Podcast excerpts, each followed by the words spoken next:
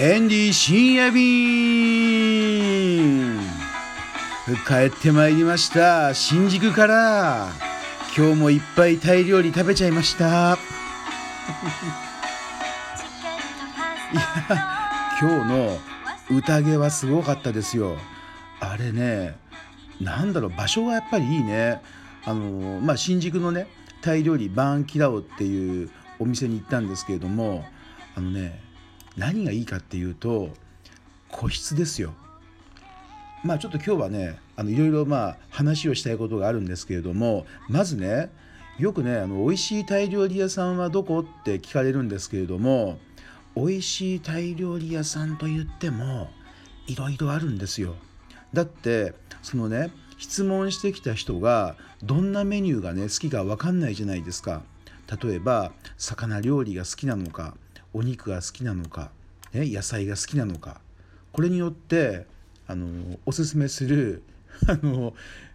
お店も違うしもちろんそのお店に行って注文するメニューそこまでね教えてあげないといや行ったけどあんまり美味しくなかったよねタイ料理ダメだなって思われちゃうんですよ。なのでやはりね人におすすめする場合はその人が何を求めてるかっていうのをちゃんとねヒアリングしないとねヒアリングしてよく言葉の表の意味裏の意味をあの よくねあの理解してこれだっていうのをねあのパッとこう 出すのがいいと思うんですよ。これねなかなかね難しいですよ。あの責任重大だってエンディの場合これでねその人の運命が変わることもあるんですよ。ある人はもうタイ料理が大好きになっちゃってどんどんタイ料理をこう食べ続けていってしまいには自分でタイ料理のお店をやっちゃったりねで奥さんタイ人もらっちゃったりする人もいるんですよ。うん、なのでやはりねあのタイ料理屋さんどこがおすすめって聞かれても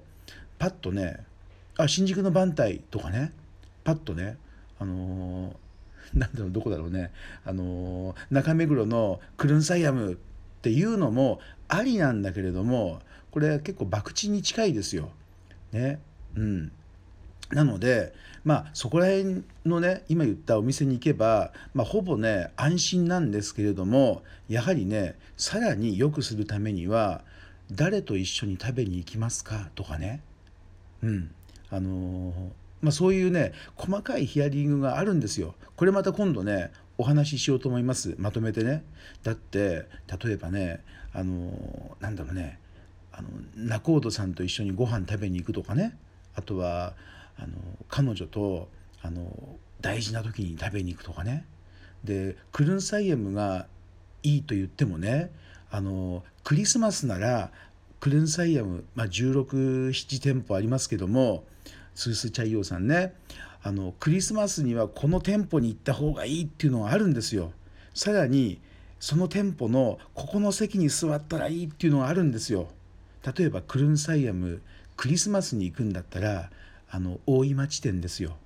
で大井町店のクルンサイアムさん個室が2つあるんですけれどもねあの2つっていうかあの個室が右の奥の方にあるんですけど座る場所はね左側なんですよ。まあそういうふうにねあのいろいろあるんですよ。あのここだったらここっていうのは、まあ、そういうのをね あのあのまたこのエンディ深夜便とかね あのいろいろ教えていきますんであの聞いてほしいです。はい、で今日行ったあのバーンキラオのねあの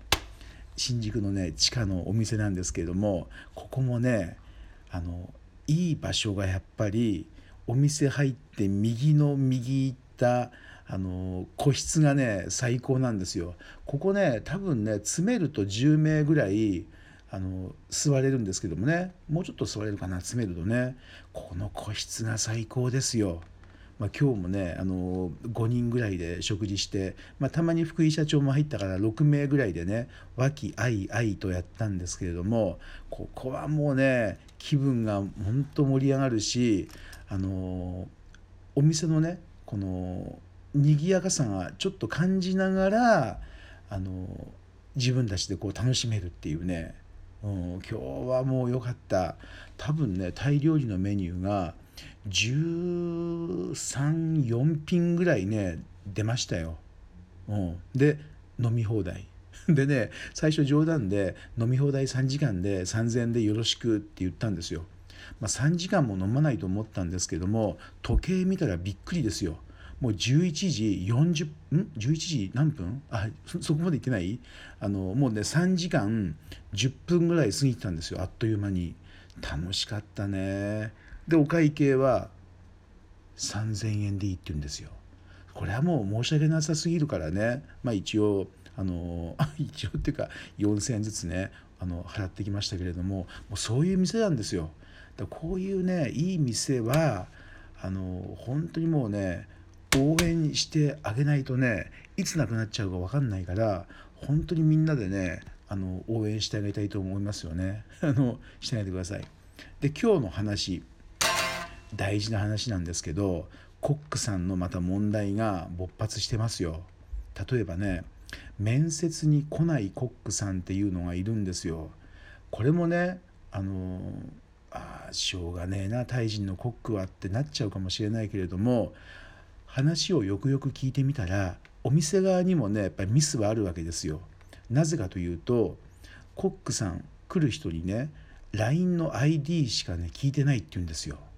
こりゃダメだよね。向こうも緩んじゃいますよ気が。だからやっぱりね面接が決まった段階でねまずあ面接の前か。履歴書を送ってもらうのがまずあの一番目ですよ。で名前ね出身地今どこで働いている今までどこで働いてきた。まあ、そういう情報、まあ、電話番号住所とかねそういうものをねあのまずあの面接する側ががっちり握る。ね、これ大事です。じゃないとあのこれやってないとね面接来る方も「あいいやもう名前もねあの知られてないし休んじゃう眠いしね」とかなっちゃうわけですよ。でそういうあの、ね、隙を与えちゃやっぱりいけないんですよね。でこれはタイ人のコックだけが悪いんじゃなくてやっぱりそういうねあの隙を与えちゃうっていうね面接側の人もねいけなかったかなと思いました。まあ、そこでエンディはねタイ語で履歴書をお送りください。あ応募ありがとうございます。まずは履歴書をお送りくださいっていうタイ語の文章をねあのお送りしてこれ使ってくださいって面接する方にねあのお伝えしたんですけれどもそれからねもう一つね事件が起きました。事件は中野で起きた。あのね中野のタイ料理屋さんコックさんがね急にいなくなっちゃうんですって。急にですよ。お約束と違うんですって。だからねこれもね多分ねちゃんとね契約書をね書面で交わしてないわけですよ。でコックさんにもお金をね貸しちゃってたりするからもうなんかねダメだよね。これこういうことしちゃ。あとはあの月4回休みだったん月4回休みで、まあ、この金額ってあったんですけれどもそれをねあの月2回休みでいいからプラス2万してほしいってこうあの交渉されて OK って言っちゃったから月2回休みでやっぱりコックさんが働いてるとねやっぱコックさんの方も疲れちゃいますよね。でそれねもしねエンディが最初から入っていてあの相談ねオーナーさんからねタイ人のコックからこんなこと言われたんですけれどもっていう話があったらそれはやめた方がいいですよっていうアドバイスもできたんですよね。